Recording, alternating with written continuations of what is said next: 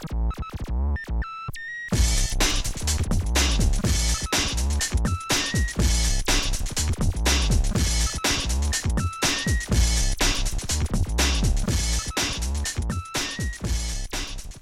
второй эпизод третьего сезона подкаста станции НЛО.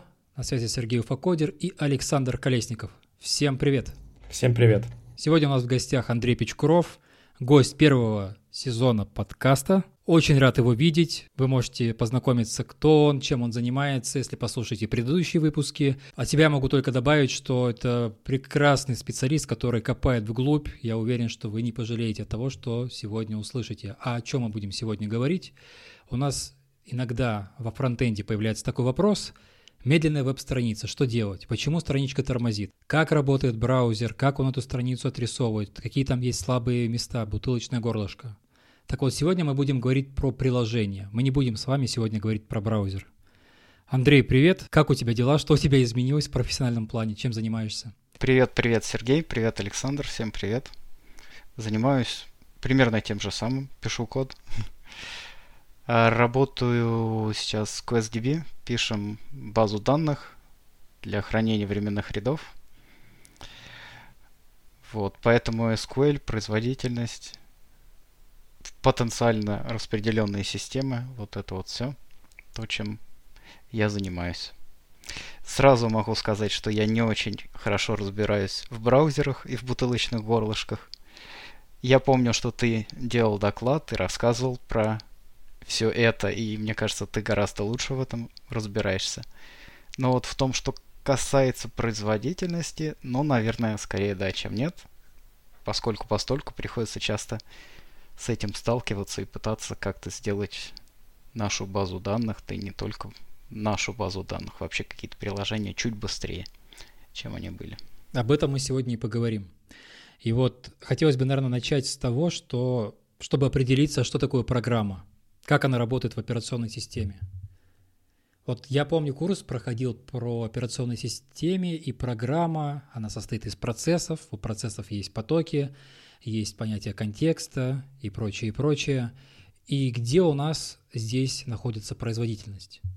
Это хороший вопрос. Нет, ну что такое программа ОС, как они взаимодействуют, наверное, проще почитать какую-нибудь фундаментальную книжку Таненбаума какого-нибудь. Да, но с точки зрения кода, самой программы и его производительности тут можно просуждать. В общем-то, к сожалению или к счастью, не все далеко э, зависит от кода самой программы. Много зависит от операционной системы, иногда с ней приходится бодаться. Вот, в частности, мне периодически доводится смотреть в то, как работает кэш страниц операционной системы, как работают те или иные параметры ядра, и как-то пытаться, в общем-то, настроить ядро, чтобы сама программа работала более оптимально. Программа в данном случае, ну, наша база данных. Но вообще говоря, это касается других программ. Опять же, Ваша программа может быть сколько угодно быстрой, но если вдруг планировщик ОС, тот, который отвечает за планирование а, времени выполнения, да, то есть он, он, он, он решает, какая программа, когда выполняется, на каком ядре. Если он начнет вдруг неимоверно ложать и не выделять эти временные отрезки, нужные, достаточные вашей программе, переключайте ее контекст, например, очень часто, то программа будет ну, тормозить условно. Да? Если вы вдруг будете неэкономно и неэффективно распоряжаться ресурсами, открывать много файловых дескрипторов, не знаю, виртуальной памяти очень много, выделять еще что-нибудь подобное делать, то операционной системе будет не сладко, и тогда производительность вашей программы пострадает. Point мой в данном случае в том, что надо дружить не только с собственным кодом, оптимизировать собственный код, но еще понимать иногда, что ожидать от операционной системы, как она работает. Потому что операционная система делает очень много, на самом деле. В любой, в любой машине, в любом компьютере. От нее многое зависит, и иногда лучше понимать, как она работает, чтобы получить лучший результат. То есть получается, что если мы хотим писать производительные приложения, чем бы это ни было, мы, я думаю, к этому еще вернемся, нам в любом случае необходимо знать э, фундаментальные представления об операционной системе, как она работает, как она запускает программы и, и прочее, прочее. То есть системное программирование, оно идет параллельно или рядом с производительностью. Правильно я понимаю? Ну, до какой-то степени. Есть такой термин механическая симпатия, mechanical sympathy. Он э, сформулирован, ой, не буду врать, пилотом, не помню, то ли Формула-1, то ли раллиным пилотом каким-то. Идея изначально, я имею в виду, да, то есть это вообще касается гонок. И идея была а, в том, что вот есть такая штука, да, это механическая симпатия, это когда автопилот, автогонщик, понимает, как работает, как работают узлы автомобиля. Как работает коробка передач, как работает двигатель, чего ждать, там, условно говоря, где там какая-то полка крутящего момента, да, где какие обороты лучше а, использовать, как, собственно, управлять, как центр тяжести распределяется. Вот это вот все, да. А что э, это требуется для того, чтобы выдавать лучшие результаты, собственно, во время заездов. То есть до определенной степени хороший автопилот должен быть еще и механиком. Ну, таким, наверное, не очень крутым механиком, но все-таки должен понимать, как что где работает. Вот, и эту идею в свое время господа джависты, в общем-то, позаимствовали и применили а, к софту. То есть, ну, идея применительно к софту и к железу звучит уже немножко по-другому. Чтобы писать быстрые производительные приложения, нужно понимать, как работает железо. Это, мне кажется, можно расширить и на операционную систему. То есть не только железо, но и операционная система важна для того, чтобы что-то попытаться выжить. Опять же, я не говорю, что как бы можно выжить максимум. Максимум, наверное, не допустить недостижим, идеал недостижим, но все-таки плохо написанная программа, да, которая, программа, которая не учитывает особенности железа, и программа более оптимизированная под конкретное железо, это иногда две большие разницы, существенные. Даже если, условно говоря, например, используется один и тот же алгоритм с одной и той же алгоритмической сложностью. Вот что-то такое. Я всего лишь хотел сказать, что если мне не изменяет память, вот этот термин механической симпатии Джилтин. А, такой известный в джавистских кругах товарищ. А, перенес, собственно, с этих автогонок. Но это так, небольшая деталь. Опять же, могу ошибаться. Тут возникает другой вопрос, он может быть такой парадоксальный, но тем не менее. Можно ли писать производительные программы без знания операционной системы? Например, у нас есть JVM, там виртуальная машина, V8 э, в браузере. Мы пишем код, а под капотом оно само как-то там настраивается. Имеет ли место быть здесь такая идея? Можем ли мы как-то абстрагироваться вот над производительностью, доверить ее каким-то, с каким-то сторонним инструментом и писать код который алгоритмически эффективен, а все остальные вещи за нас уже решаются? Или здесь неизбежно нужно знать все эти тонкости и вот э, под них адаптироваться? Ну, мне кажется, ответ тут двоякий. Да, можно так писать код, да, наверное, стоит так делать по умолчанию, но если у вас вызов... вылезают какие-то проблемы, да, в том или ином случае вам придется, возможно, заглянуть куда-то вот под капот, условно говоря и V8, и G2, и операционной системе, и железу. Например, если вы будете писать э, код э, без учета так, так называемой а, локальности ну, доступа, access locality и, и с точки зрения и адресного пространства, и с точки зрения времени, то есть если вы вдруг прыгаете все время по памяти хаотично – ну, простой пример это бинарный поиск, да? Вот, бинарный поиск все себе представляют, что он из себя, как он работает.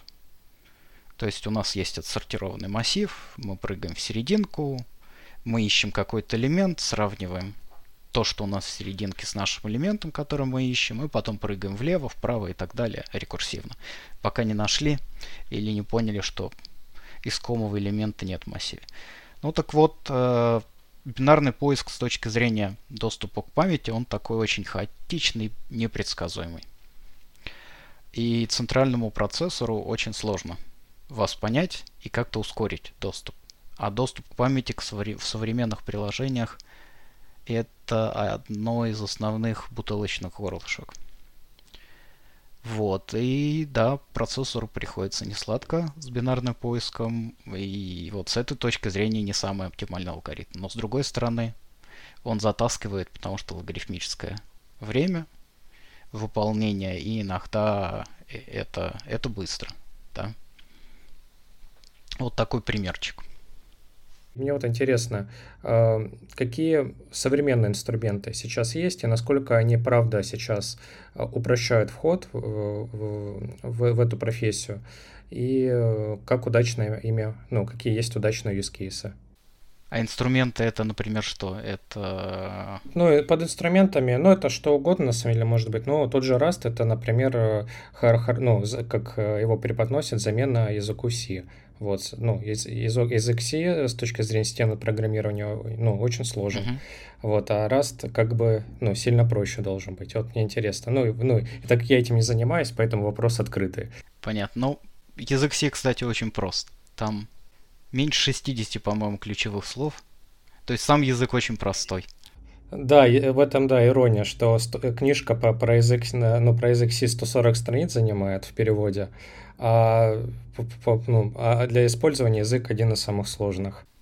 Да, а раз с другой стороны их синтаксис, как-то они, мне кажется, идут немножко путем скалы местами. Функциональщина. То есть, ну, порог вхождения, на мой взгляд, в Rust гораздо выше.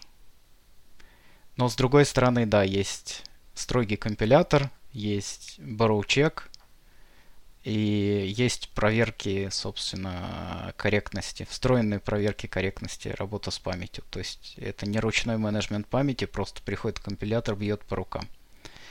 В C можно отстрелить себе что угодно, можно взять указатель, сделать на нем арифметику, и в результате программа будет творить такие чудеса, что никто не поймет, что произошло, пока не всех фолтится или еще что-нибудь веселое не произойдет. С точки зрения инструментов, мне кажется, все как-то прогрессирует. Но раз он в том числе, да, помимо вот этого безопасности работы с памятью, условно, если без ансейва работать, конечно, а местами приходится, насколько я знаю, работать с ансейвом. Вот. Э, в Расте очень хороший инструментарий очень хороший. Вот Cargo, пакетный менеджер, там другие какие-то утилиты встроенные, линтер и прочее. Вот это очень здорово. Это прям глоток свежего воздуха по сравнению с обычным ванильным C. Это то, чего не очень хватало плюсам. Но насколько я слышал, я не плюсовик, то есть я на плюсах пописываю иногда. У нас, ну, а плюсы у нас а-ля C. Довольно такие простые, да. И по синтаксису они ближе к такому, к plain C. Вот, но в плюсах все с инструментарием тоже было не очень классно. Сейчас вроде меняется все в лучшую сторону, и новые версии стандартно C++ выходят. И по синтаксису там как-то всего добавляют. А, в общем, как, как-то плюсы явно отыгрывают свои позиции потихоньку. Есть такой тренд – что они становятся популярнее по разным всяким индексам, которые считают там pull request на GitHub, упоминания, поиски в Google и, и, прочее, прочее. Вот, поэтому на плюсах точно не стоит ставить крест. Раз, да, вот он имеет место быть, его даже в ядро уже прикрутили вроде как, он, похоже, тоже никуда не уйдет. Как и C. Но все с э, инструментами, да, все так, так себе. Все примерно так, как было 30, да какие 30, 50 лет назад. Но я утрирую, конечно. С точки зрения менеджмента памяти, программы языки, они, конечно, и рантаймы их сильно отличаются. Можем, в принципе, поговорить про это в целом, какие сейчас современные есть подходы. Старый добрый ручной менеджмент памяти, да, это C, там C++. Но в C++ бывают всякие смарт-поинтеры, но это немножко из того, не из того опера, там и GC есть, но тем не менее.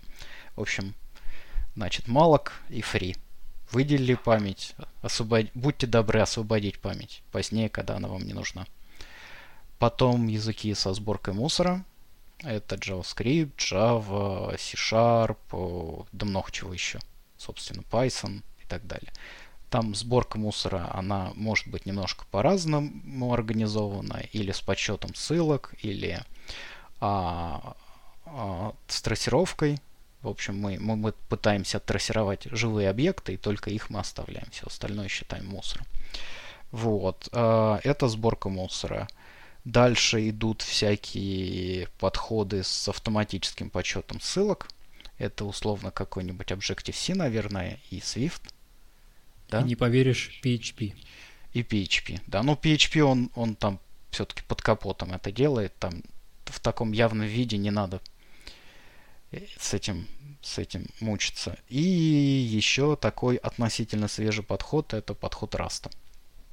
Когда очень строгий компилятор, когда концепция, собственно, владельца, да, такого, того иного куска памяти, и этот владелец, условно, модуль, ну, какой-то код, функции и так далее, передает при необходимости свое право владельца на этот кусок памяти дальше по цепочке, пока не остается ни одного владельца, и тогда мудрый компилятор освобождает память уже в, в бинарнике. Вот такие подходы сейчас есть. Ничего лучше пока люди не изобрели. У каждого подхода есть плюсы и минусы.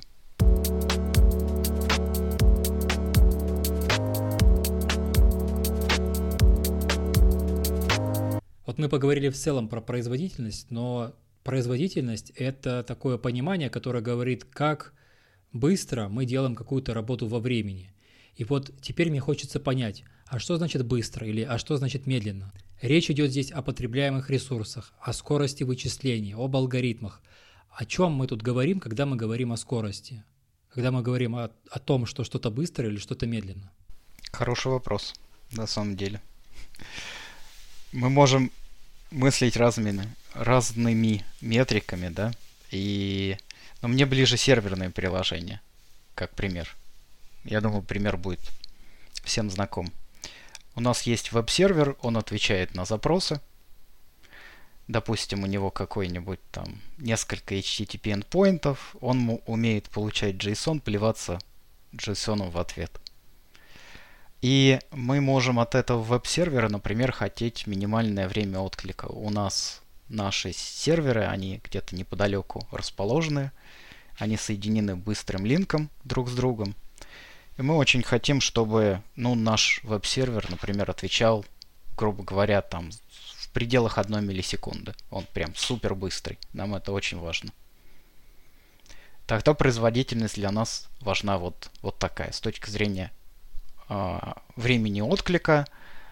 И мы в этом случае, может быть, пропускной способностью жертвуем. Ну, то есть нам не важно, что там, допустим, он может выдержать 10 тысяч запросов в секунду. Мы не хотим этого. Мы хотим, чтобы каждый запрос у нас гарантированно, мы их шлем не так много, но они гарантированно каждый очень быстро выполняется с каким-то э, верхним пределом, да, то есть в пределах одной миллисекунды. Или же нам не важно время выполнения индивидуального запроса, но мы очень хотим такую пропускную способность высокую. У нас какой-нибудь там высоконагруженный сервис, мы не трейдингом никаким не занимаемся, нам latency этот не важен. У нас эти пользователи, они сидят по всему, не знаю, континенту, и у них время отклика и так будет довольно большое из-за мобильного интернета или чего-то еще, но нам важно вот, не знаю, выдержать 10 тысяч запросов в секунду, не меньше. Это другая вещь. Это пропускная способность. И оптимизации внутри, в зависимости от этого, могут быть разными. Мы, например, если нам важно время отклика очень, мы, скорее всего, выберем э, язык да, с э, ручным менеджментом памяти. Ну или условный Rust. Если нам важна пропускная способность, мы можем себе позволить язык с, э, собственно, сборкой мусора. Потому что ни для кого не секрет, сборка мусора, она нет-нет, но может приводить к скачкам во времени отклика, иногда в худших, в плохих случаях из-за Stop the World Pause, когда прям вот все выполнение программы у нас останавливается и сборщик мусора, он начинает сортировать за нас мусор, потому что мы слишком много простите, нагадили. Вот. Э, но это, э, э, это если мы аллоцируем, как не в себя, конечно. Если мы немножечко пытаемся облегчить жизнь сборщика мусора, то это не будет происходить. Но все равно будут инкрементальные происходить сборки мусора. Конечно, очень много зависит от рантайма. Я тут про сферический какой-то рантайм в вакууме сейчас рассуждаю. А, тем не менее, latency из-за этого может страдать. Это ни для кого не секрет. Вот. Но для кого-то не только такие критерии могут быть важны. Кому-то может оказаться еще важны накладные расходы нашей программы. Если наша программа, она потребляет, ну я не знаю сколько. Вот, по-моему, сейчас э, в 8 у нас из-за compressed ops, из-за сжатых ссылок, максимальный размер кучи что-то около 4 гигабайт. По крайней мере в браузере. А если наша вдруг наш код на JS, он пытается аллоцировать больше, то, наверное, что-то произойдет нехорошее, и у нас просто страничка как минимум зависнет, ее, возможно, выполнение закроется, что-то произойдет. Как-то нас остановит наш рантайм от странных действий. Но до этого все будет тормозить, потому что у нас куча, там все живые объекты. Сборщик мусора больно, плохо, нехорошо. Вот для кого-то, возможно, а, накладные расходы более важны, чем супер быстрое время выполнения, потому что иногда можно пожертвовать временем выполнения, но сэкономить память. Это тоже не секрет. То есть можно разменивать процессорное время на память. Иногда вы можете дополнительными структурами данных ускорить выполнение вашей программы. Иногда, конечно, нет, но случаи, в общем, разные бывают. А, резюмируя, производительность – это штука очень и очень зыбкая. И в каждом отдельном случае критерии и метрики могут быть разные. Ты упоминал такое слово, как runtime. Это когда мы пишем какую-то программу на каком-то языке, программа компилируется и какие-то библиотеки, то, как эта программа там менеджерится под капотом, вот это вот все есть рантайм. И вот такой вот вопрос, чем эти рантаймы отличаются и как они влияют на производительность. Ты уже ранее упоминал про сборку мусора, а что-то там еще есть, что может повлиять? Да, безусловно. Ну, Сергей, ты хорошо, насколько я знаю, знаком с Года. Ну, поверхностно, да. В Go вполне себе есть рантайм, да в любом языке в том или ином виде он есть, хотя бы в виде стандартной библиотеки. Но рантайм Go это и сборка мусора, и планировщик вот этих всех Go-рутин зеленых потоков, как их не назови. И эта штука в результате компиляции выглядит как один бинарник. То есть это компилируемый язык, и на выходе у нас бинарник никакой виртуальной машины. Есть языки с виртуальной машиной. JavaScript, хоть нет единой спецификации на эту виртуальную машину, у каждого браузера, и не только теперь уже браузера, как правило, своя виртуальная машина, у нее есть какой-то внутренний байт-код специфический, нестандартный, но он есть. И когда вы выполняете ваш скрипт, собственно, происходит интерпретация, представление вашего JavaScript кода в виде э, байт-кода внутреннего, специфического для виртуальной машины, и, возможно, потом уже JIT-компиляция. Вот. Поэтому виртуальные машины эта штука тоже известная. Очень многие языки используют виртуальную машину. Это и JavaScript, и Java, и, не знаю, мне кажется, в .NET то же самое, потому что .NET не секрет, что он как бы вдохновлялся Java в свое время. Ну и так далее и тому подобное. Там список можно продолжать довольно долго.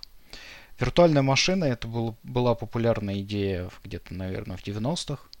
Давайте, ребята, мы сделаем такую абстрактную машину, которая будет одинаковая везде.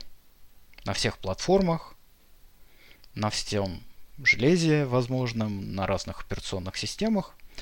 А уже то, что идет под ней, то есть реализация этой виртуальной машины, будет специфическая для конкретной операционной системы, для конкретного железа. И, безусловно, виртуальная машина это, это рантайм. Это очень сложный рантайм. Взять хотя бы JVM, да, Java Virtual Machine. Их не одна. Их разрабатывают уже десятки лет несколько десятков лет Java недавно было.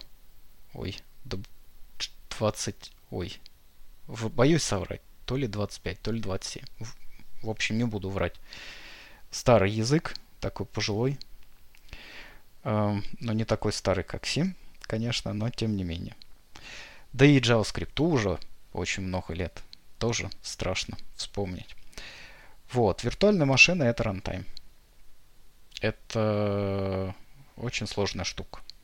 В общем-то. В Go тоже есть runtime. Но этот runtime, он э, не представлен виртуальной машиной. В вашем бинарнике, собственно, есть и код вашей программы, и, собственно, скомпилированный код этого рантайма.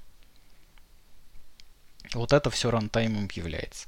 Более того, рантаймом, в принципе, можно назвать и какие-то куски и операционной системы, не только. Вот есть glibc, да, это штука, которой пользуются, когда пишут ну, программы на C, ну и не только на C, да, она там предоставляет вам, грубо говоря, какие-то обертки над системными вызовами. Удобны иногда. А под капотом зачастую оно э, дергает тот или иной системный вызов. И эта библиотека, она идет, ну, в Linux она идет из коробки с разными версиями. И glibc тоже можно назвать рантаймом. Там есть и аллокатор, который, который тоже не такой простой. То есть, когда вы вызываете malloc, а потом вы вызываете free, да, вот между этими двумя событиями, особенно если это еще идет с нескольких потоков, может происходить много магии. Современный glibc там есть э, буферы, для каждого потока отдельные, из которых он пытается лоцировать, в которых он пытается лоцировать, чтобы избежать, так сказать, ну, contention. Я не знаю официальный перевод на русский. Лексика такая специфическая. Ну, грубо говоря, contention это когда у нас есть несколько потоков. Эти потоки пытаются, например, инкрементить один и тот же атомарный счетчик.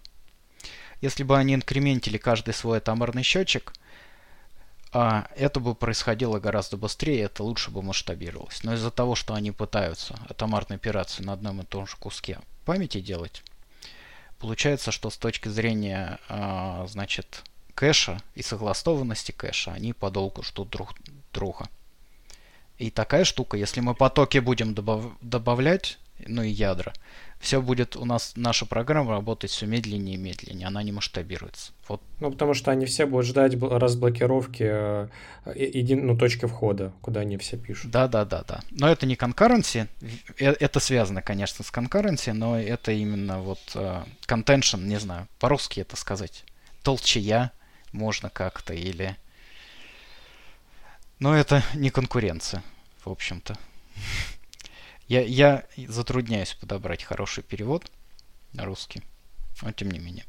В общем и целом, glibc аллокатор не так прост, и он довольно быстрый в современном glibc, оптимизированный, и там много магии. Но тем не менее вы можете заменить ваш аллокатор на, ну, например, на Gmalloc, тот, который в Фейсбуке в свое время запилили. И некоторые так делают – и вы подменяете кусок рантайма, один кусок рантайма другим. Пожалуйста, почему нет? В общем, рантайм это такая штука обширная и довольно сложная, состоящая из многих кусков. Не обязательно то, что вы считаете runtime ом, э, или не считаете runtime ом, не является runtime ом, да, то есть есть какие-то компоненты операционной системы, которые тоже влияют на выполнение вашего кода. Вот как-то так. У меня такой вопрос, ну, как наблюдение просто есть, э, что мы вот говорили про runtime, вот я как раз вспомнил, что есть такой тоже популярный runtime сейчас, который э, сделали для Rust, ну, Tokyo называется, э, Event Loop, чтобы добавить async await. Вот это хороший пример того, ну, и мне вот и как раз из этого хочется какой-то выделить вопрос, как ты относишься к тому, что, знаешь, вот это вот удобство против производительности. Вот как раз э, Токио, наверное, и вообще э, Event Loop, когда он добавляется в языки, это просто не, не единственный пример, который я знаю, который есть, когда вы можете добавить async await э, ну, в язык, где этого нет изначально. И как бы как ты вообще относишься к, в целом к такой идее? А, то есть лучше немного подумать или сильно подумать, но преуспеть и сделать качественно и производительно, либо забить и там подключать какие-то вот такие истории и пользоваться. Ничего не могу сказать про Токио. Не знаю насчет его производительности, честно, как-то не интересовался. Вот. Но он в том же JavaScript Async Await, мне кажется, очень даже в тему. И он зачастую сильно удобнее колбеков и удобнее кода на чистых промисах.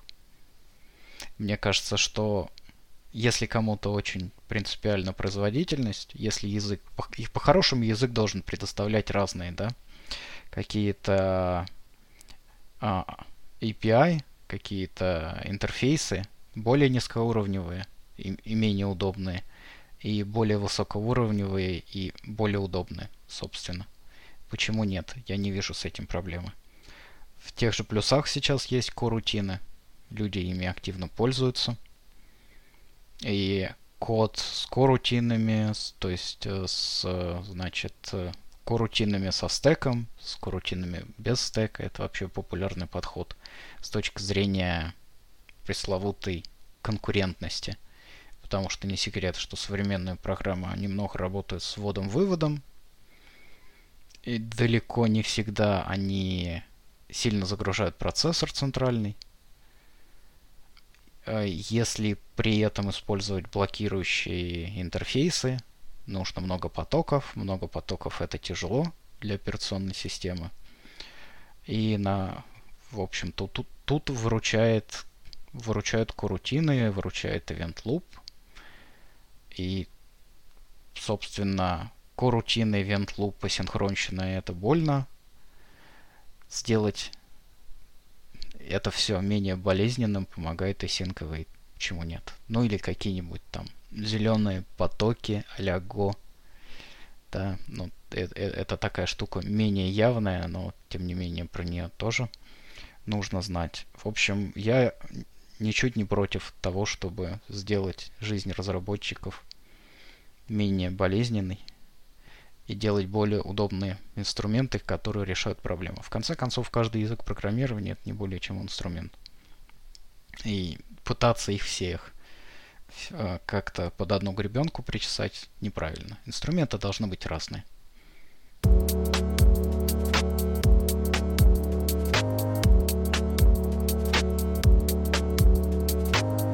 Вот мы говорим об компилируемых программах, а у нас еще есть интерпретируемые скрипты – может ли быть такое, что второе быстрее, чем первое? И если да, то за счет чего? Ну, наверное, так может происходить. Это, во-первых, написать плохо код можно на любом языке, на скриптовом или нет, без разницы. Иногда скриптовый язык, э, ну, имеет некие преимущества, да. То есть интерпретацию... Это, конечно, медленно само по себе интерпретация. Если вы по много раз интерпретируете один и тот же кусок кода, каждый раз разбираете его, даже если вы там переиспользуете какие-то внутренние структуры, а, которые используются при разборе, все равно это медленно. Это медленно, потому что, ну, в случае JS, там, V8, когда он интерпретирует, он буквально идет по спеке ECMAScript, а в спеке ECMAScript очень много пунктов, и очень много проверок и на типы, и на то, и на все, и там нужно по каким-нибудь прототипам пробежаться. когда мы пытаемся поле, да, доступ получить к полю, прочитать его в объекте и так далее и тому подобное. Тут на выручку приходит, э, собственно, JIT, компилятор времени выполнения, который в отличие от head of time компиляторов классических, да, там GCC, ну или GCC, правильнее прочитать, а, шланг, который кланг, который силенг и так далее. В общем, псишные C++ компиляторы. Это head of time компиляторы. А в виртуальных машинах и же с ними, в общем, современных, которые пытаются достаточно быть производительными, э, используется несколько другой подход. Just-in-time компиляция. И иногда вполне себе какая-нибудь программа на условном JavaScript может быть быстрее, чем программа на C++. Естественно, программу на C++, наверное, можно переписать, и она будет... И она отыграет это время выполнения, но, в общем-то, если вы знаете язык и ничего более про программу, то считать, что она быстрая только на основе того, что она написана на плюсах или на C, не очень правильно, на мой взгляд. Когда-то давно, когда я изучал JavaScript, я наткнулся на такую то ли библиотеку, то ли программу, которая берет, анализирует исходный код JavaScript и некоторые математические операции прогоняет внутри себя, затем, чтобы этих операций стало меньше, чтобы тем самым производительность будущего вот этого JavaScript, который мы скормили, вот этому нечто, у нас возросла. И я подумал, а есть ли нечто подобное в мире компилируемых программ? То есть если у нас какая-то волшебная коробочка, куда мы закидываем наш э, бинарник, он делает что-то, что-то, тем самым сокращает количество операций или как-то оптимизирует нашу программу. Вот существует что-то такое в мире компилируемых программ? Но они все в, той, в том или ином виде компилируемы. Даже те, которые интерпретируемы благодаря just-in-time компиляторам, компилируемы. В общем, граница размыта. А что касается каких-нибудь C C++, да, компилятор уже делает очень много. До того, как превратить программу в бинарник, он делает много проходов по исходному коду и делает много магии с исходным кодом. Программа работает в результате также, но то, что делается внутри, может сильно отличается от того, что есть в исходном коде. А, вплоть до того, что он может векторизировать, например, э, циклы оптимизировать их э, путем использования SIMD инструкций, то есть э, Single Input Multiple Data, векторизированные инструкции, вот это вот AVX, Neon, если говорить про x86 ARM и так далее. Э, то, что ты, Сергей, рассказываешь и описываешь, это очень похоже на, наверное, PGO, это Profile Guided Optimization, такой популярный подходик сейчас э, в мире а, компилируемых языков, скажем так, в общем, того, что выплевывают бинарники. Это когда у вас есть, условно говоря, программа или кусок программы, ну, скажем, какой-нибудь бенчмарк, там, микробенчмарк или нет.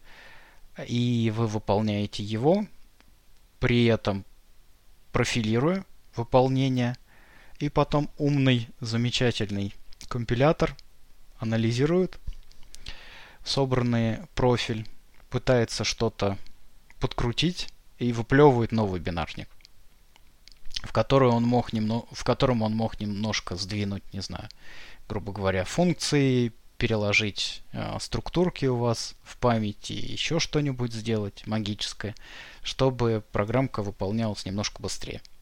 Такое недавно добавили, в частности, в Go. Внезапно, да? Язык вроде со сборкой мусора, но там выплевывается бинарник.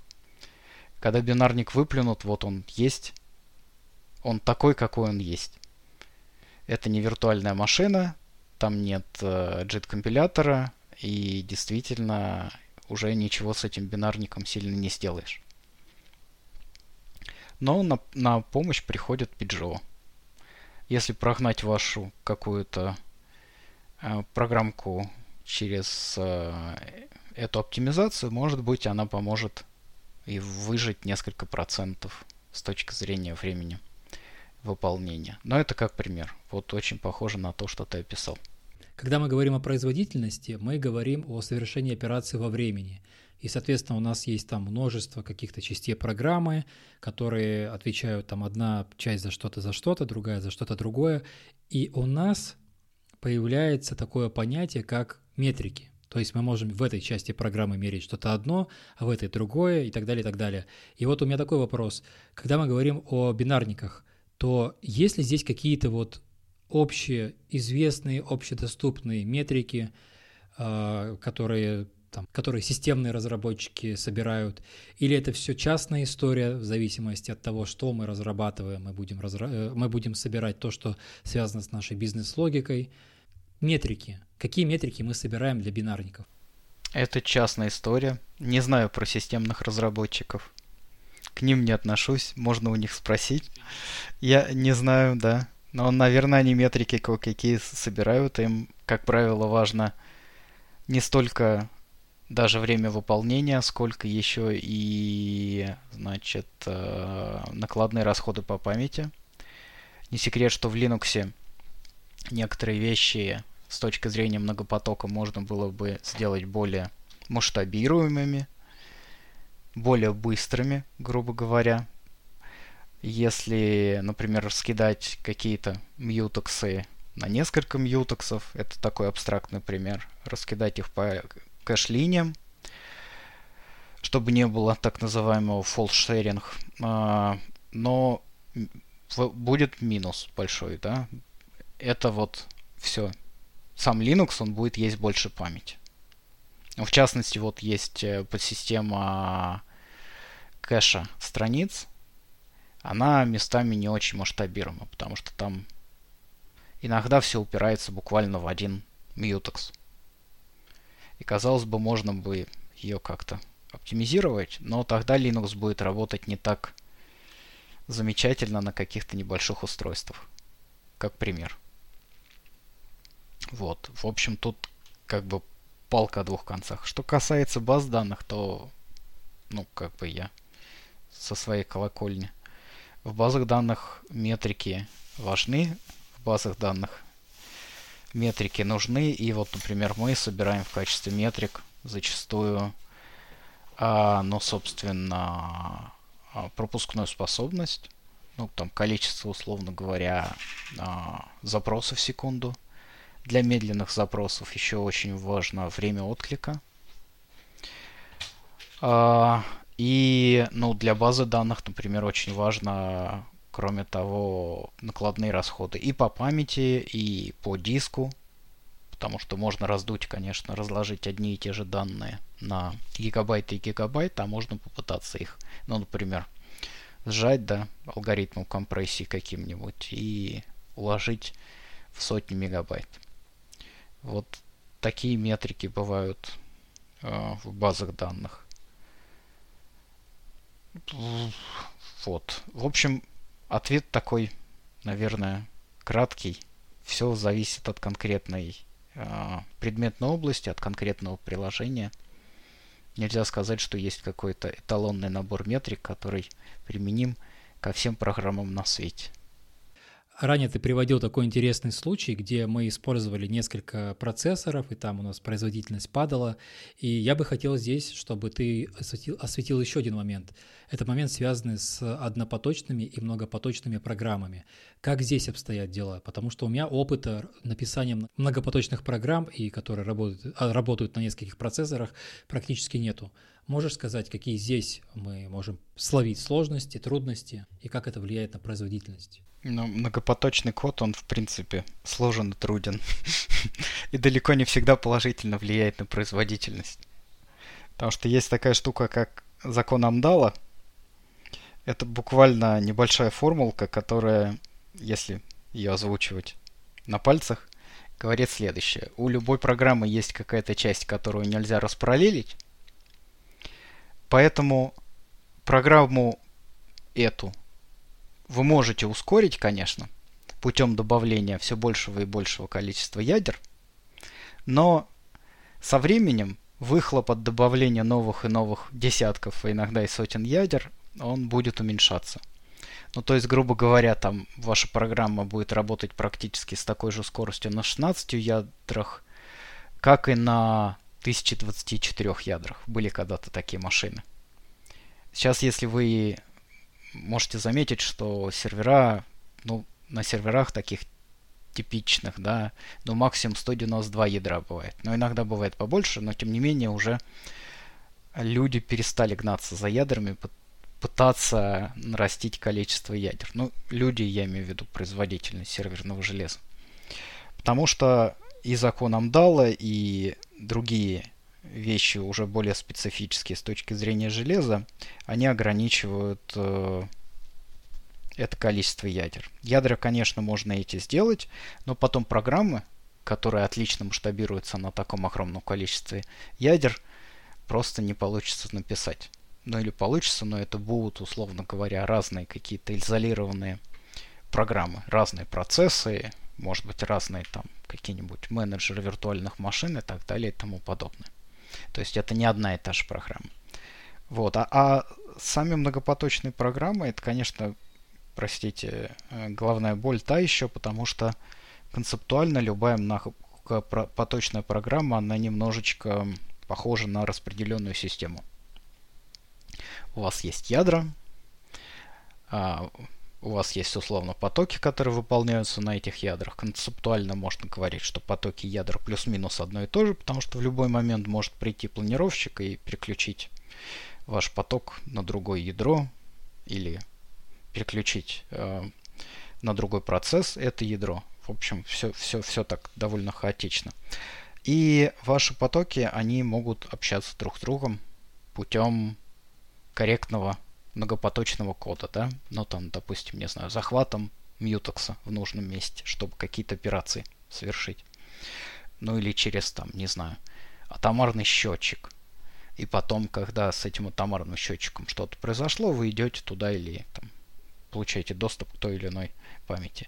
В общем, концептуально плюс-минус можно сказать, что это разные, очень в кавычках, разные распределенные а, процессы, да, ну то есть разные узлы распределенной системы, но а, и они общаются, коммуницируют друг с другом посредством, собственно, общей памяти, виртуальной памяти в рамках одного процессора. Но в отличие от настоящих распределенных систем, тут хотя бы нет огромной головной боли с, а, с ненадежными, а, ненадежной отправкой сообщений потому что, да, не секрет, TCP, IP, UDP и прочее, современные сети, пакет может потеряться, по-хорошему единственное, они полусинхронные, но иногда, иногда считается, что они синхронные и так далее и тому подобное. В случае многопоточной программы хотя бы вы можете ожидать, что когда вы вызвали какую-то функцию, или вы что-то передали другому потоку, этот поток получит ваше сообщение и как-то на него отреагирует. В случае распределенной системы не получится так легко это сделать. Вам нужно еще будет удостовериться, дождаться какого-то ответа от той стороны. Вот, в общем, э, фундаментальное отличие есть, но тем не менее и многопоточные программы и распределенные системы, они как-то сродни друг с другом. У меня остался еще один такой последний, наверное, обывательский вопрос. Вот мы написали наши программы, мы какими-то метриками обложили согласно нашей бизнес-логике, ну то есть то, что мы там нашей программы пытаемся решить, оттуда мы исходим. А если у нас стоит вопрос тестирования, мы хотим какие-то кусочки проверить на производительность. Как мы эту проблему решаем? Как мы диагностируем наши программы? А что, если у нас программа многопоточная, как было сказано? Как тут быть? Диагностика программ на производительность? Тут сложно давать какие-то общие рекомендации, но вот, например, господа из MongoDB, всеми, наверное, любимый, ну или многими любимый база данных, я хочу их в этом плане похвалить. У них есть отличный набор а, регрессионных тестов производительности. Они каждый релиз просто гоняют эти тесты. Грубо говоря, это какой-то бенчмарк, где они измеряют метрики нужные. Ну, количество запросов в секунду, еще какие-то вещи. И потом они сравнивают с предыдущим релизом. результаты. Причем они это делают автоматически. Грубо говоря, у них есть набор скриптов и какие-то простенькие алгоритмы, которые вылавливают сильные ну, флуктуации в результатах. Например, вот какой-то релиз он взял и сломал производительность какой-то специфической операции в базе данных.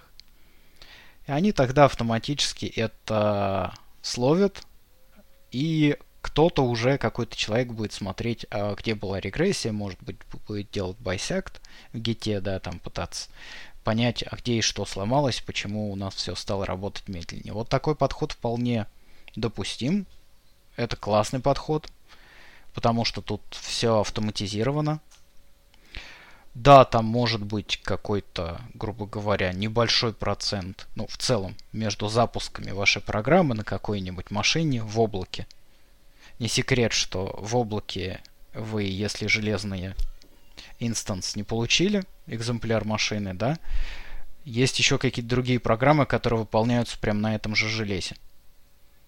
То есть идет виртуализация, и ваша программа совместно выполняется на одном и том же железе с какими-то другими.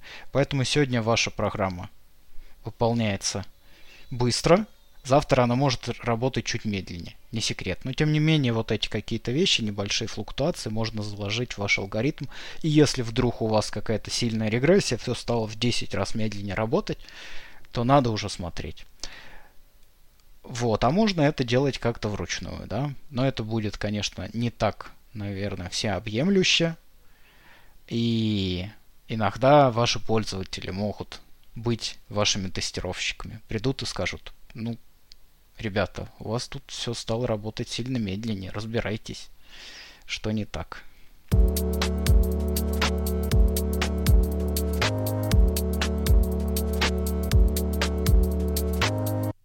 Представь такую ситуацию, к тебе приходит разработчик, ну такой начинающий, возможно, опытный, неважно. И он у тебя спрашивает совета, что сделать. Его программа тормозит. А что он разрабатывает? Чисто такая гипотетическая история. Программа, написанная на Гуланге, и, допустим, конвертирует видеофайлы там, из одного формата в другой. Вот такая вот у нас есть история. Какие там несколько советов ты можешь ему дать, чтобы направить его э, куда-то, чтобы он свою программу перестал называть медленной? Ну, во-первых, я пожму этому человеку руки, потому что я ничего не смыслю в э, видео и форматах записи видео. Если человек сумел написать такую программу, он уже достаточно умен и грамотен и может разобраться без меня, скорее всего. Но какие-то базовые вещи, конечно, посоветовать можно. В Go отличный профилировщик встроенный. Его можно буквально там и онлайн включать, в общем, по внешнему, так сказать, да, по внешней команде и, собственно, запускать с ним какие-то бенчмарки, и не только бенчмарки. Он умеет мерить и профилировать и центральный процессор, и память, и какие-то еще другие штучки, типа, не знаю, условно говоря, мьютексы, контеншн пресловутый, и вот это вот все. Вот, я бы посоветовал посмотреть на профиль центрального процессора, профиль по памяти, потому что, ну, может быть там что-то с памятью не очень хорошо, может быть очень много локаций, потом сборщику мусора как-то становится плохо и так далее. По центральному процессору обычно сразу видны какие-то так называемый hotspot, ну то есть э, участки кода, в которых программа проводит большую часть времени. И на этих кусках кода, на этих участках кода, как правило, стоит сосредоточиться и уже думать, как уже их оптимизировать. Подходов к оптимизации довольно много, включая низкоуровневые. Иногда можно переписать ваш цикл, например, объединив его с соседним циклом. Если вдруг вы идете по одному и тому же массиву несколько раз в разных циклах, иногда можно это объединить, будет один цикл, соответственно, доступ к памяти будет более локальным с точки зрения времени, и ваш код будет более дружелюбным к центральному процессору с точки зрения кэша. А кэш — это доступ к памяти, а мы помним, что доступ к памяти — это такая штука, это бич современных приложение с точки зрения производительности. Потому что зачастую, если у вас хорошие э, паттерны, да, э, доступа к памяти, у вас классное и быстрое будет приложение в итоге. Зачастую. Вот я бы такие какие-то советы дал. Ну и чисто алгоритмически, наверное, этот человек сам знает, где у него и что. И может быть там можно использовать какие-то более оптимальные алгоритмы уже с точки зрения предметной области, с точки зрения, собственно, этого видеопотока, вот этих фреймов, вот этих дельт между фреймами и не знаю чего еще. Мы говорили про разного рода оптимизации, про компиляторы, э, и мы э, чуть ли не упустили э, одну из интереснейших вещей, которая вот появилась, ну, не так уж чтобы сильно давно, это WebAssembly. И вообще вот интересно обсудить эту тему. Андрей, что ты знаешь про WebAssembly? Возможно, ты использовал. Какие-то варианты использования знаешь? Ну, я интересовался в WebAssembly в очень, так сказать, ранние годы. Уже все-таки несколько лет технологии. Смотрел на, собственно, виртуальную машину, там же тоже виртуальная машина, только такая очень-очень простая. Там буквально несколько типов данных, не так много операций над ними. По крайней мере, когда-то нам не было никакой сборки мусора, не было никаких более высокоуровневых вещей там, типа, не знаю, тип данных строка. Нету там такого. Вот буквально там 32-битные, 16-битные, там 64-битные числа а, с, со знаком и без, и вот все такое. Но вроде совершенствуют спеку. Туда вроде как и сбор, сборку мусора как-то собираются затащить, еще какие-то вещи. Но насколько я понимаю идею WebAssembly, да, и профит от этого – а, любые такие интенсивные с точки зрения вычислений задачи, они затаскиваются лучше в WebAssembly. До тех самых пор, пока вы, конечно, не, а, не ну, то есть у, у вас должен быть какой-то профит от перехода в WebAssembly. Потому что JavaScript, V8 и же с ним, JIT-компилятор, они выдают неплохой код. Но если вдруг у вас ваше приложение вычисляет что-то всерьез и надолго, то, наверное, какая-нибудь плюсовая библиотека, скомпилированная в WebAssembly, она обгонит JavaScript код. А вот такие вещи, как одностраничные приложения на WebAssembly, ну там SPA, некоторые пытаются написать, но я не очень понимаю. То есть вот для меня WebAssembly это такая числодробилка, которая кроссплатформенная, которая выполняется в песочнице, безопасно. И подобные такие э, интенсивные с точки зрения вычисления приложения, туда имеет смысл портировать хотя бы какие-то их куски. А вот э, можешь объяснить, за счет чего, э, ну вот как ты говоришь, числодробилка работает быстрее, когда мы это делаем на WebAssembly, а не на э, JavaScript? В чем причина? Причина в том, что, ну, в принципе, мы тут условно сравниваем, да, приложение, написанное на C, C++, условно, может быть, на Rust, с приложением, написанным на JavaScript. Во-первых, э, в JavaScript сборка мусора. Вы, конечно, можете написать код, который не лоцирует или переиспользует объекты. Но, тем не менее, даже после того, как JIT пройдется по вашему коду, код может быть иногда субоптимальным. Э, и плюсовые компиляторы в этом плане могут выдать, особенно если вы напишете код свой с прицелом на производительности, могут выдать более предсказуемый результат. Это раз. А, вообще говоря, у WebAssembly растут ноги из такой штуки, которая называлась ASM.js, если я не ошибаюсь. Это такое подмножество JavaScript, которое страшное, как, э, не знаю, как, не знаю, что, простите. Вы буквально пишете такой очень C-подобный код на JavaScript и помогаете вовсю а, потом виртуальной машине и компилятором а, в том, чтобы, собственно, типы вычислить, вывести типы там и сям.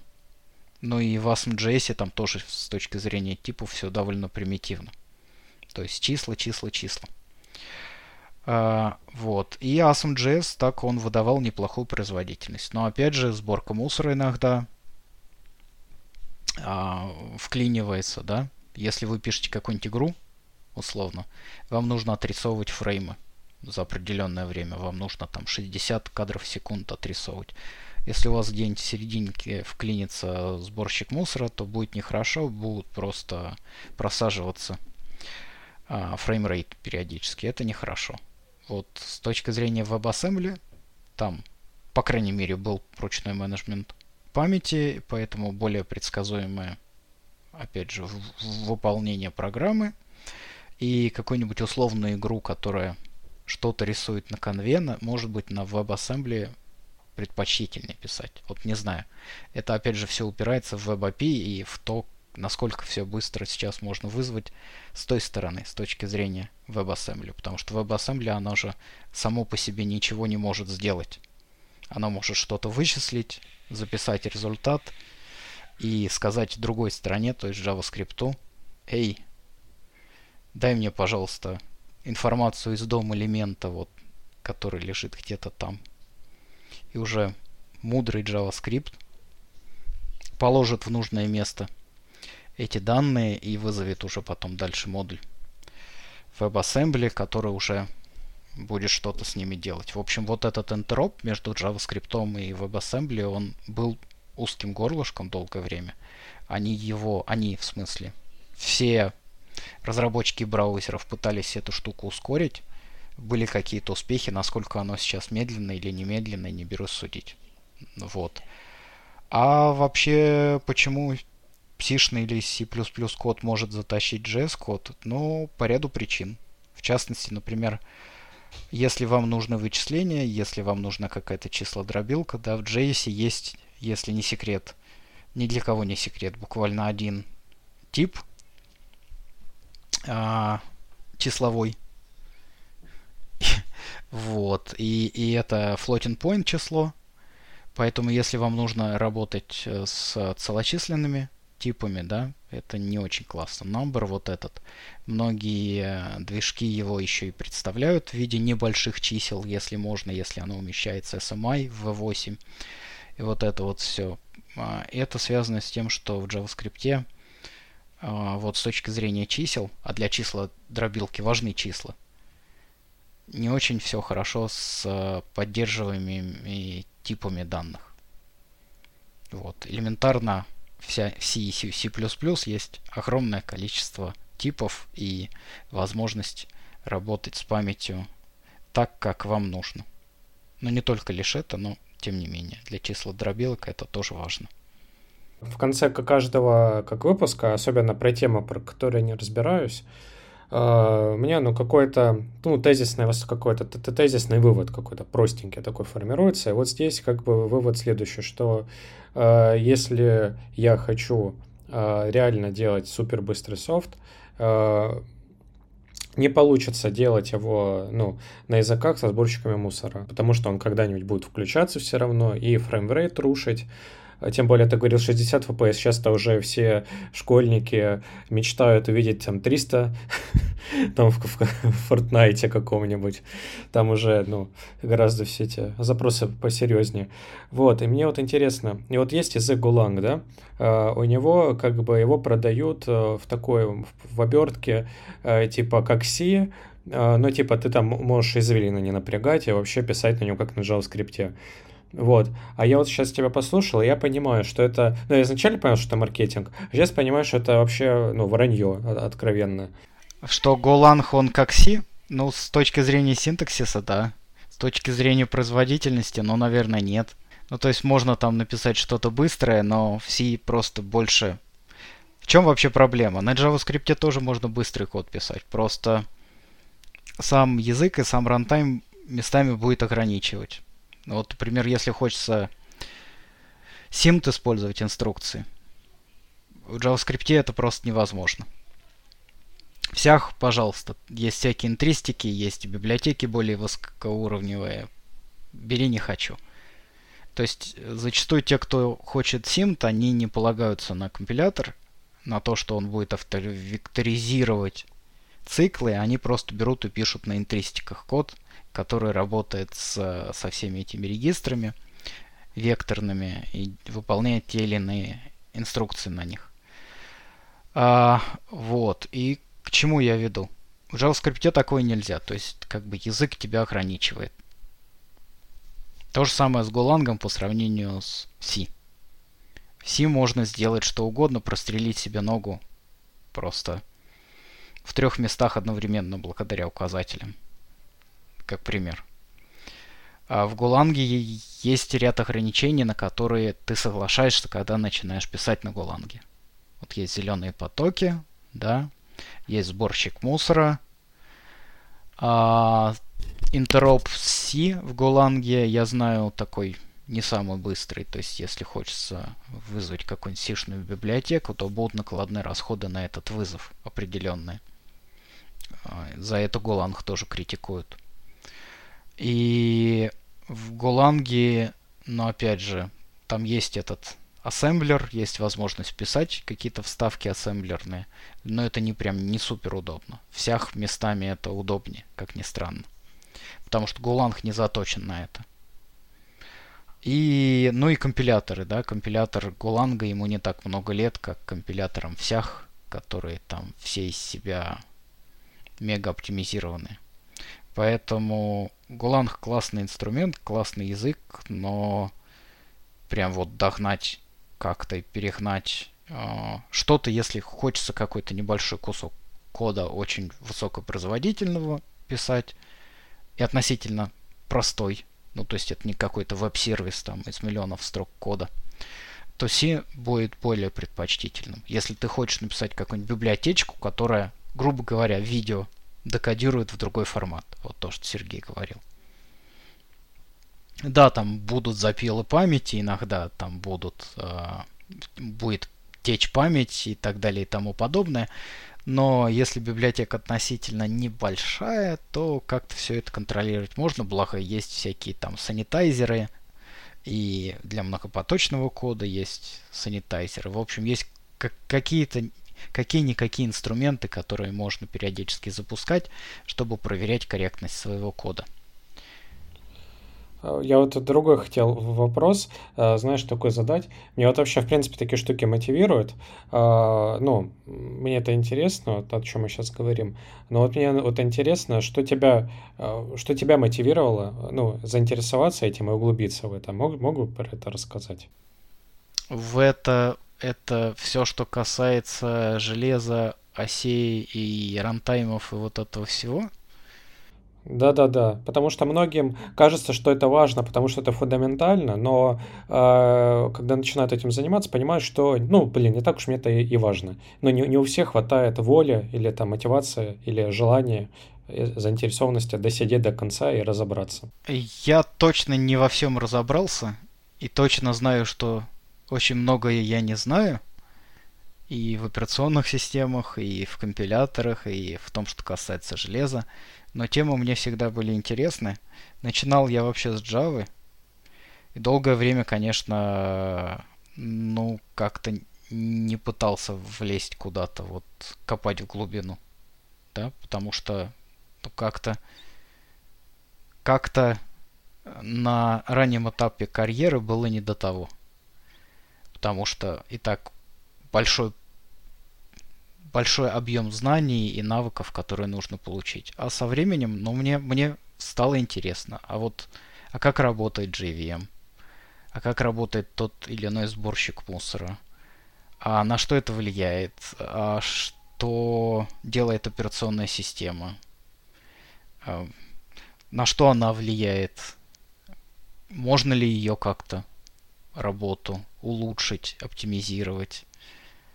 когда начинаешь писать многопоточный код, сразу же получаешь по зубам от этого самого кода и сталкиваешься со всякими гонками и прочими свистоплясками. начинаешь задумываться, а как писать корректный, более корректный многопоточный код, а как его тестировать, а можно ли его как-то ускорить, можно ли как-то, не знаю, грубо говоря, не использовать один глобальный mutex, а сделать что-то более масштабируемое. В конце концов, мы хотим распараллелить нашу программу. А если все будет, очень грубо говоря, упираться в один большой mutex,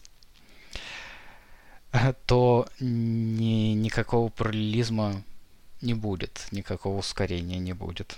Кстати говоря, когда-то в Linux а, вот уже, наверное, совру, в каком месте Linux, да, когда-то был а, Big Kernel Lock. Вот. А, это прям вот буквально большой mutex, который ядро использовала для того, чтобы, ну там, на промежуточной версии, для того, чтобы корректно перейти между версиями определенных подсистем. Вот где он был, я сейчас уже совру. То ли он был в планировщике, то ли, то ли в подсистеме виртуальной памяти, то ли где-то еще, неважно. Но он прям вот был такой один большой классный, что ему даже дали имя. Его уже давно там нет, но тем не менее. Вот. В общем, я бы сказал, что все упирается ну, в любопытство и до определенной степени в какое-то желание узнать новое. Потому что у всех у нас, конечно, есть количество определенное, не знаю, ментальной энергии, да, которую мы можем вложить в нашу работу, в наши хобби, не знаю, в общение с друзьями, в семью и так далее – и у меня тоже этой ментальной энергии не очень. Не так, чтобы бесконечное количество. Иногда я просто устаю от какой-то получения новой информации. Хочется переключиться, сделать себе какую-то паузу, разгрузку, но со временем мне начинает хотеться что-то поковырять, что-то новое узнать и, возможно, рассказать другим об этом. Мне кажется, вот это мой мотиватор. Мне вот это интересно, мне интересно и узнавать от других – и делиться с другими. На этой мотивационной ноте наш выпуск подкаста подходит к концу. У нас в гостях был Андрей Пичкров. Мы надеемся, что мы увидим его и в следующих выпусках. Обязательно позовем. Андрей, большое тебе спасибо, что снова пришел к нам в подкаст. Было очень приятно пообщаться, как говорится, с умным человеком. Спасибо, Сергей, спасибо, Александр. Большое спасибо, что пригласили. И всем пока-пока. Подписывайтесь на нас в социальных сетях, ищите на нас во всех платформах. Понравился выпуск? Поддержи на Boosty. Пока-пока. Пока. -пока. Пока.